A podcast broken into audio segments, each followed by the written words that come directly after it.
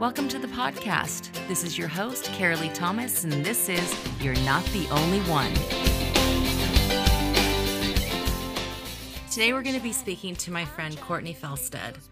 She and I have been friends for about three years now. Our children go to the same elementary school here in San Diego, and I just immediately really liked Courtney. She had a very beautiful, sweet, soft spirit about her. I knew instantly that I was going to be able to learn from this person. She has a daughter, her third child, Ruby, who was born with a rare genetic disorder, and I really wanted her to speak on it. I wanted to hear from her about how it impacted her personally, in, in an emotional way, uh, spiritual way, with her marriage, her children, all of it. I wanted to know how a person gets through something like that, because I had always had the greatest of fears that um, any of my children would be born with a genetic uh, disorder. And in fact, I actually had a pretty big scare at one point with my second child. Um, everything turned out fine, but it was enough for me to be on my knees praying and asking God for deliverance from this, if not delivering my child, to deliver me from the horrible thoughts that went through my head about the whole situation. So I wanted to get her insight and the way that she coped with her situation, especially me already knowing what kind of a human being I knew that she was. Uh, very calm, very stable, very level-headed. And so she agreed to come on, and I am so blessed that she did. Let's get into it. So Courtney, we're just going to dive in, and if you could just take a second to introduce yourself, just tell us a little bit about you. My name is Courtney Felstead. Um, I am married for almost twelve years. I have four children. So there's Parker, and he's eight. Kate is five. Ruby is two. And we have a new baby, Heidi, who's almost two months. Um... I was raised in Idaho. We've lived in San Diego um, for almost six years now. And my daughter, Ruby, has a rare genetic condition called Cornelia DeLange syndrome. You say you're not emotional about, about Ruby, mm-hmm. about her diagnosis, her, um, uh, what? It, how would you say, developmentally behind? Right. Okay. Yeah. Um, Did you ever go through, by God, or how could this happen to me? Or did it? Did you ever go through a moment of crisis? Like, was it hard for you to talk about it with people? It's not something that is hard to talk about. It's not emotional for me. And I think sometimes people are afraid to ask me about her because they assume that it would be emotional for me, but it's really not. And I don't think I ever involved... Um, like being mad at God or wondering why he had allowed this to happen. Um, I, I had probably one moment when it was overwhelming and it was really hard and I broke down. And so I was looking online at her growth curve and I saw that the Cornelia DeLange growth curve had been input into her chart. That was really confusing for me because no one had said anything about Cornelia DeLange syndrome. They have very unique facial features. Mm-hmm. So that includes um, a small upturned nose, mm-hmm. thin, uh, sort of downturned lips. Mm-hmm. Their ears are a little bit set back and turned um, towards the back of their head. They often have um, a unibrow. Their eyelashes are very long, and just sort of the bone structure is similar between all these kids with this syndrome. So if you look online and if you look at the images, they all look like they could be siblings. They just, wow. They all have a very unique look. It's like Down syndrome. You know immediately right. if someone has Down and syndrome. And so when you looked at those images, did she resemble? Yes. Okay. She really did. And she was only three months old. Mm-hmm. So it was kind of hard to tell because I was comparing her as a baby to kids that were a little bit older. Right. But I sent those images to um, my family members, to some good friends, and I said, does this look like Ruby? Mm-hmm. I feel like this looks like Ruby. Do you guys think so too? And um, I sort of got mixed responses. Some people were like, yeah, I definitely see it. Some people, I think, were trying to be gentle. Mm. So they would say, you know, I think Ruby is still, like, she still just looks like a baby to me. Like, she has a baby face. Um, I think they didn't want... I see. Because even at this point, you, there, everybody was still maybe... Maybe thinking, thinking like, or... well, maybe she doesn't have anything. You mm-hmm, know, maybe mm-hmm. she, they're just like a little few quirks mm-hmm. and and that's it. The um, syndromes that the geneticist had talked about um, were pretty mild in their symptoms. So like with one of them, she might have some hearing loss. With one of them, um, her kidneys might be affected, but it wasn't ever anything big. It was like little things that wouldn't make a big difference to her on, quality on, of, of life. life. Right. Um, what really got me is that it said, in all cases, there is some mental retardation. Mm-hmm. And that, I lost it. I totally lost it when I read that phrase. Because in my mind, I was preparing for something that was pretty minimal, um, but this, it just, it knocked me down. So I remember going into my closet and just crying. So that was the one time where this was really hard. And I remember Kate came into the closet and was asking me, what's wrong? And I just, I couldn't deal with it. I said, go away. And then that made her upset. Yeah. And I just, but I had to get it out. I had to cry yes. because it was, it felt so overwhelming. And, um, maybe you were taking the gentle approach as well as your family members that, you know, maybe there's some quirks, but right. it never crossed your mind that this could be connected to, um, mental retardation, right. like Down syndrome. That, that was not on my radar at all. What, what was on your radar? What were you thinking at that point? Three so, months in. Yeah. So if, Three months in, I was thinking she might have some hearing loss. Okay. She might have a hard time reproductively. Like, mm. so the geneticist threw out Turner syndrome. So those people with Turner syndrome either cannot have kids or they'll have a really hard time conceiving. So I thought maybe that. And in my mind, I was thinking, these are things that we can deal with. This is not a big deal. And then yes. this, with the mental retardation, I just... Yeah, in my mind, I was like, okay, this is a big deal now. Like, this is bigger than I thought it was going to be.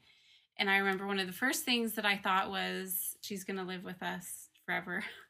And looking back, I think, well, that's sort of silly that that's what got me so upset. But I was thinking, I'm in this for eighteen years, and then we're done. Kids out of the house, you know. And I feel like with Parker and Kate, that's something that I was looking forward to, you know, mm-hmm. eighteen, they're gone, they do their own thing. And the thought that she would be living with us forever and that our, you know, our retirement plans are going to be very different and um, we're going to have to provide for her financially all through her life. You know, all these thoughts were running through my mind. After you read the mental retardation. Right. That was yeah. it, not any time before that. Right. That yeah, so that's sort of so when you started clicking. So seriously, I mean, and this is so why I wanted to interview you because I am I am like a I am zero to sixty. I mean, when I lost Esiason when he was two and a half ones at SeaWorld, I was already seeing his face plastered on America's Most Wanted, yeah. like you know, like the predator of him. Yeah, you know, right. and he took my kid. You know that kind. You know.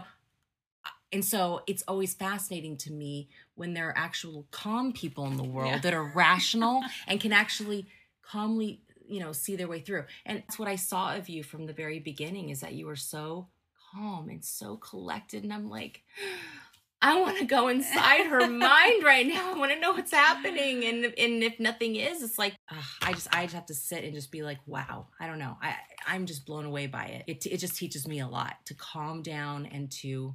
breathe and yes, take things one step at a time. Okay. So you, you read that, you have your good cry. That's your real, true, and only moment where you were down. So then what did you do next once, um, you learned that? And I'm sure you spoke to Paul and mm-hmm. I wanted to know if you were willing to share a little bit about, um, how this affected him in the beginning and, Now, now you're, now you're knowing, oh no, she could be living with us forever.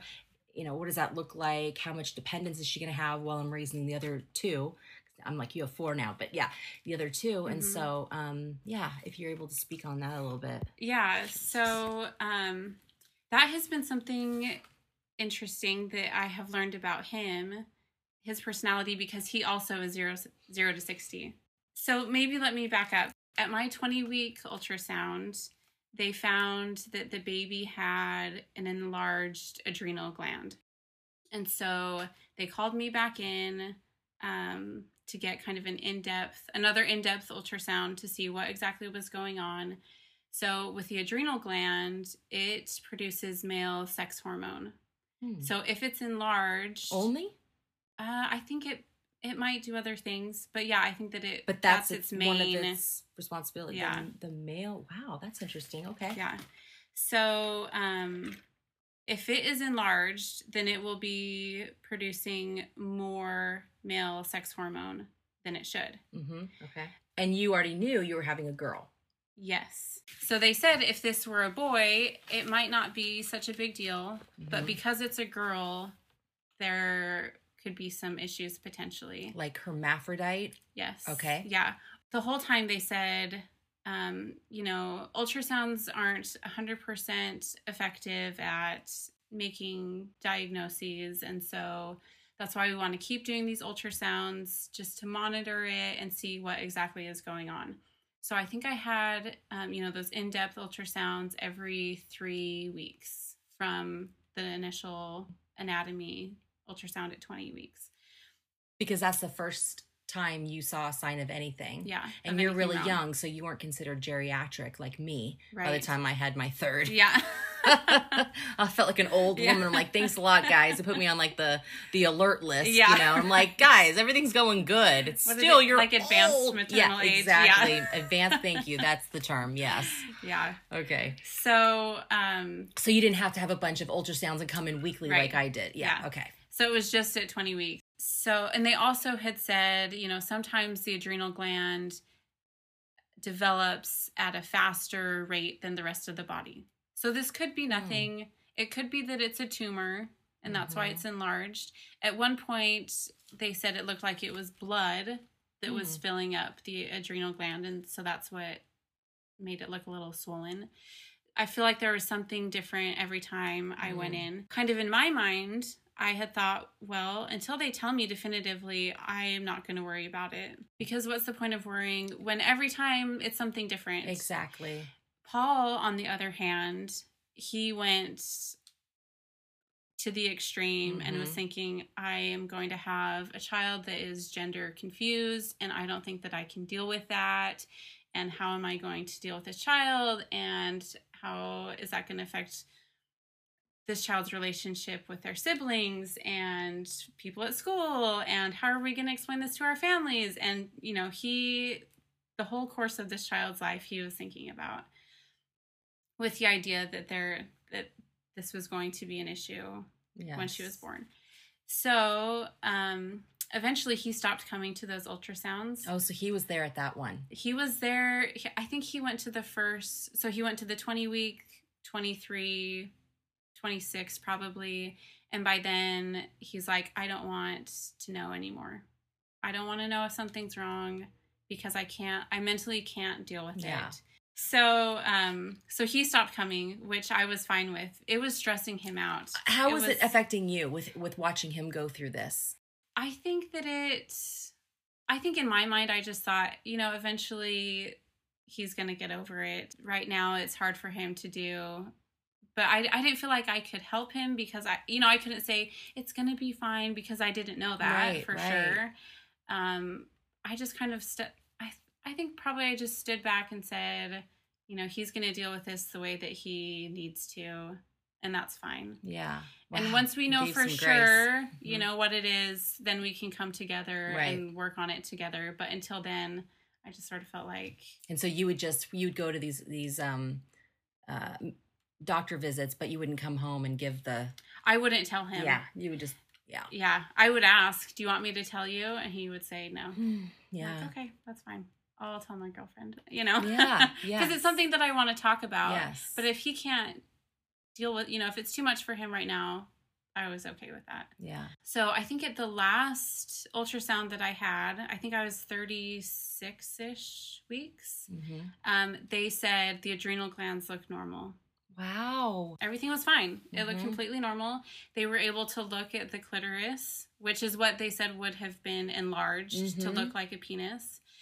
And again, they weren't one hundred percent right. sure because they're looking through me and then through the baby. Mm-hmm. And, um, but they said, you know, we think that they didn't see anything enlarged like they had right. weeks before. Yeah. Wow. However, they did see that her kidneys were attached. So she has mm. what's called a horseshoe kidney. So instead of being like two distinct yeah. little organs, they're attached to look like a horseshoe. And how does that affect? So they told me that it's really common. One in four hundred people have a horseshoe kidney, and it's usually um, asymptomatic. And they said, we're going to have a pediatrician in the delivery room with you so that she can do an ultrasound on the baby to make sure that that is actually what we're seeing. And then if it is an actual horseshoe kidney, then we'll refer her to a, a pediatric urologist, and you guys can go from there. I guess sometimes it can lead to um, U T Is, you know, just mm. having a lot of U T Is in yeah. your life um, because the urine isn't draining properly. So that was potentially an issue. So how is she at two and a half years old? Has that ever been an issue? It's never been an issue. So she's been followed by a urologist. She's had um, several ultrasounds to just make sure that everything is flowing correctly, and it's fine. Totally asymptomatic. That's great. So it was a blessing that we knew that there was something going on. Right. So that was kind of the first thing. It was a blessing that they thought something was wrong because that led us to know that she had a horseshoe kidney. We would not have known that she had a horseshoe kidney otherwise because the pediatrician was there. She she did the ultrasound on Ruby. As soon as she was born, she said, yes, this is a horseshoe kidney. But because she was there, she also was able to identify that Ruby had some facial features that looked syndromic mm. to her. Mm-hmm. She said, you know, I'm not one hundred percent sure. She's just been through the birth canal, and she's a little bit smashed up. You know, all okay, babies' so faces are Okay, so she's looking at little... her after she came out. Yes. Okay, got it. Yeah. Mm-hmm. And so she said, because of that, because I see possibly some facial features that look syndromic, and because she has this horseshoe kidney, which can often be a sign of a syndrome.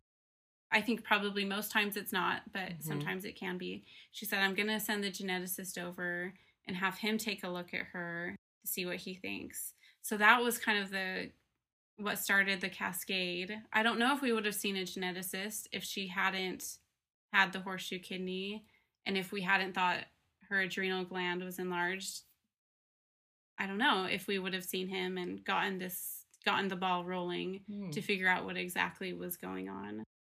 So when Ruby came out and you saw Ruby's face and her features yourself, for you, I'm wondering, did she say something first, or did you see Ruby first and get to like hold her, be with her, breastfeed her, all that kind of stuff? Anything inside you go, huh, looks a little, she looks a little bit different. Yes, I did think that she looked different.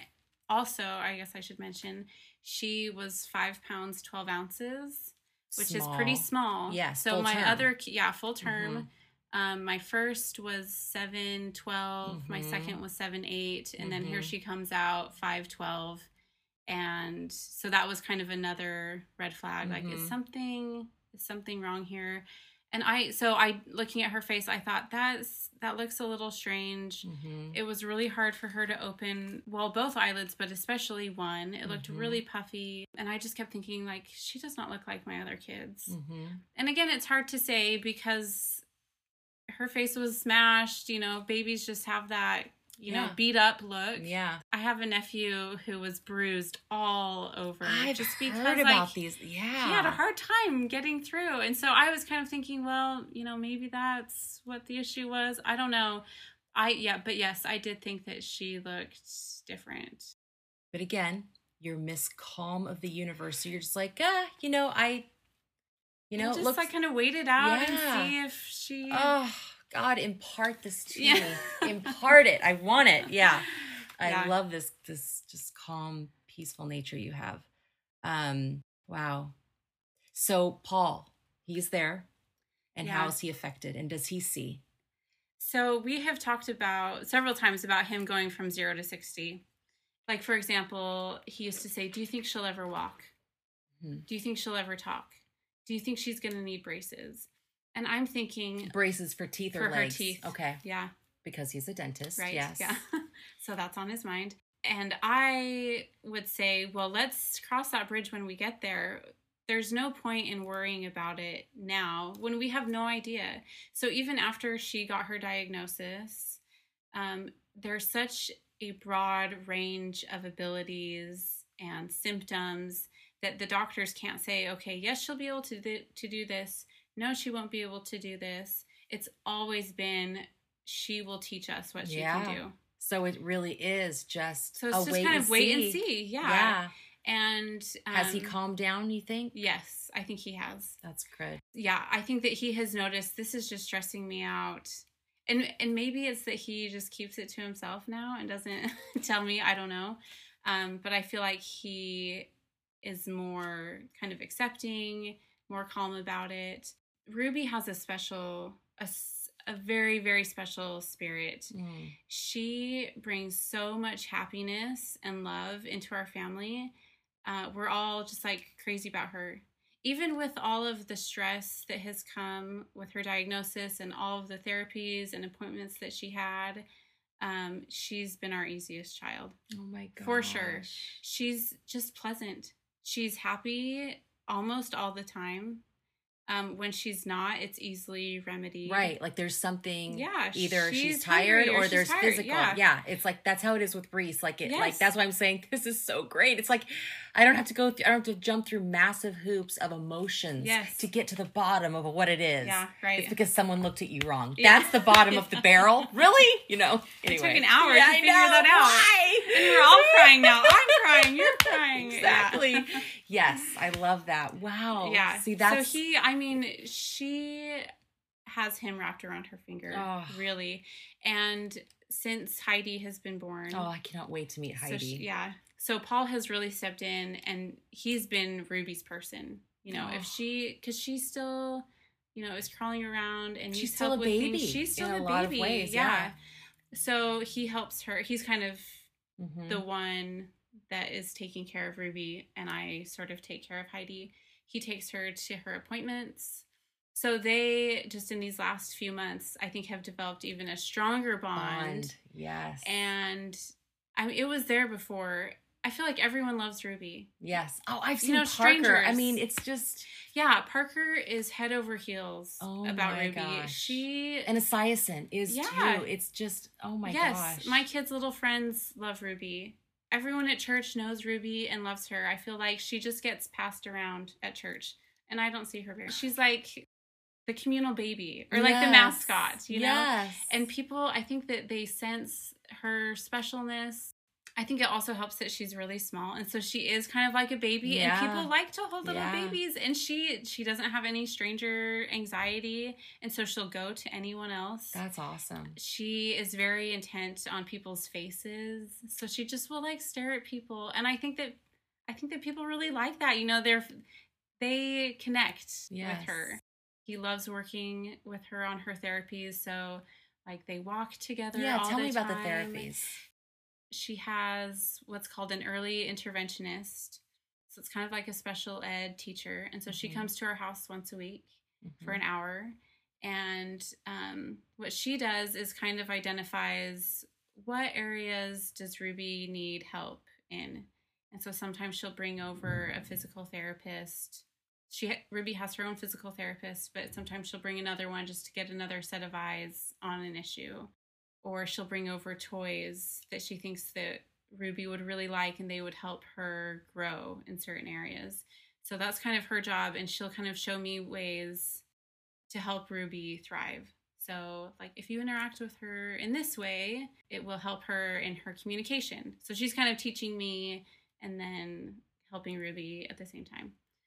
Um, She really tries to work on Ruby interacting with other people. So Ruby is very good at entertaining herself.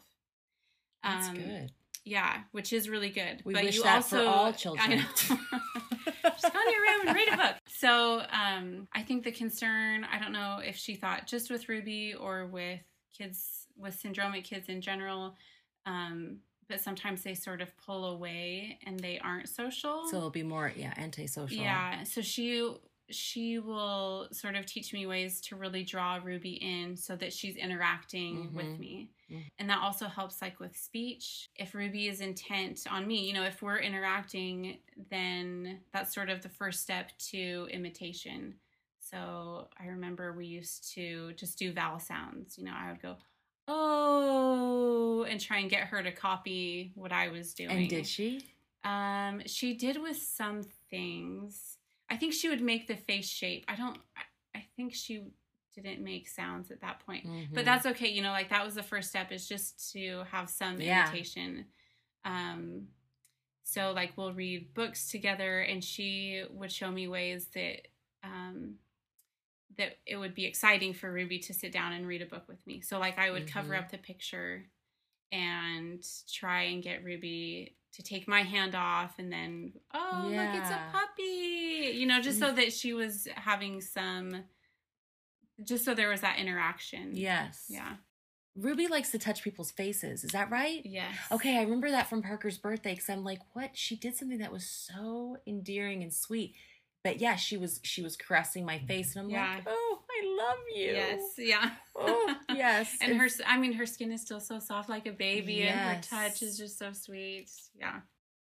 Courtney, you're a person who, it seems, can get through a difficult season staying calm and balanced and level-headed under what to most people would be a tremendous amount of pressure.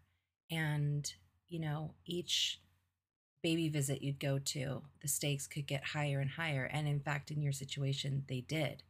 So what could you impart to um, the people in um, our audience today that could be good advice for going through a difficult um, situation like you did? What are some things that you could impart to them? I think not knowing is one of the hardest parts. Um, I, so I was really pushing for a diagnosis. To me, it was obvious that she had Cornelia DeLange syndrome. Um, but I just wasn't getting anywhere with her geneticist. He was really reluctant to give her that diagnosis. And he kept saying, well, it wouldn't change anything because she's in all these, um, therapies. She's having all this early intervention. We aren't treating, we don't treat syndromes. We treat the symptoms. So she's getting what she needs. We don't treat syndromes, we treat symptoms. Right. Huh, interesting. Yeah, so um, just that if there was an official diagnosis, the way that they were handling Ruby would not change. She was in occupational therapy, speech therapy. She had the early interventionist. Nothing would change just because she was labeled with a syndrome. Right. So for him, having that official diagnosis was not a big deal. For me, because without it, so much was unknown. Yes. For my sanity, I really wanted a diagnosis. Yes. I need to know. I need to know.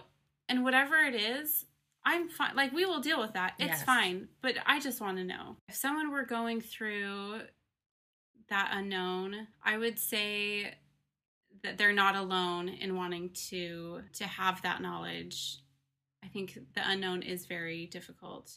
The other thing I would say is that in my experience, the initial information, whatever it is, is always hard to swallow.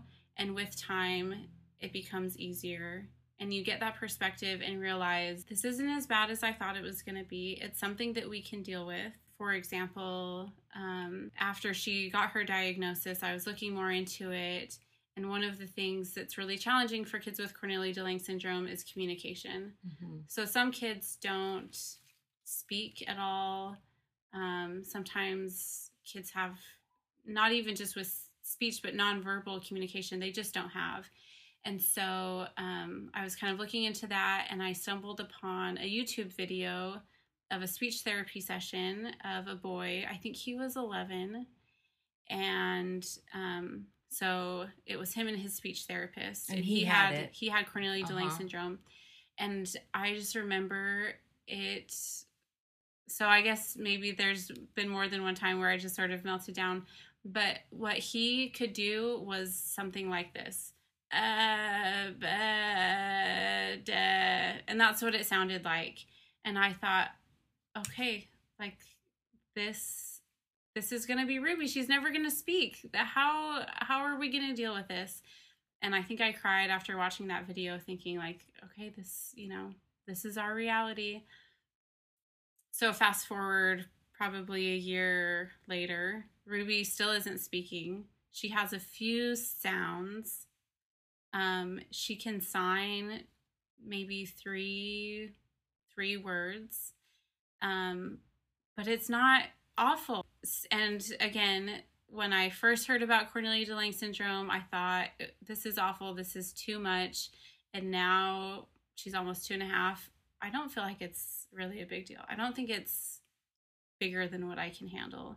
So yeah, so that's another thing I would say is initially it's going, you know, things might seem awful. They might seem like more than you can handle, but with time, things become more manageable. Yeah. And then maybe the last thing I would say is, um, and I've kind of touched on this, is fear for the most part is not um, advantageous. You can't, con- some things you just can't control, and um, it's not going to benefit you to worry about the things you can't control. It's true. It's true. And it's interesting how I have just really grasped that area, but that has always been an issue for me. I mean, my mom said that I came out like a worrywart. So yeah. For me to be fascinated by people that have, because we're all born with, with different gifts, different uh, strengths, weaknesses. And so um, I just have always found people that are even keel in, in the eye of the storm. Have they've been like superheroes to me. I've always just been like, how in the world did you stay steady? But I have, I've had to and do give myself credit now, because I have been in many eyes of the storm in my mm-hmm. life. And I'm always surprised. Wow, I'm surprisingly calm right now.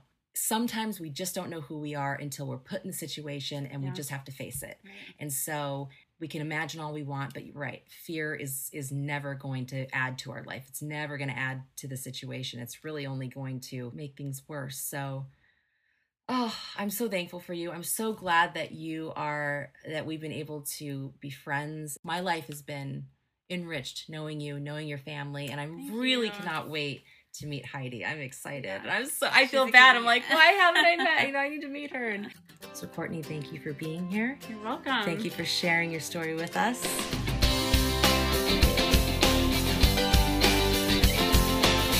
Sunshine, I'm driving, radio's playing Rose Smith, and I left you in the rear view. Trust me, it's better like this. Wishful and blissful. Oh, I'm gonna be just fine. Headed toward what I'm looking for, not what I left behind. And I might go down fighting, but I decided to grab life and not let go. There's a story that's still untold. So many beautiful days, I see them coming my way. I got all I'll ever need, packed up in that backseat. Just like my mama said, the best days are up ahead. Here I go, here I go dreaming, I'm singing, big love with Stevie Nicks, so I'm getting through, getting over you, with some help from the rocket chicks, one day.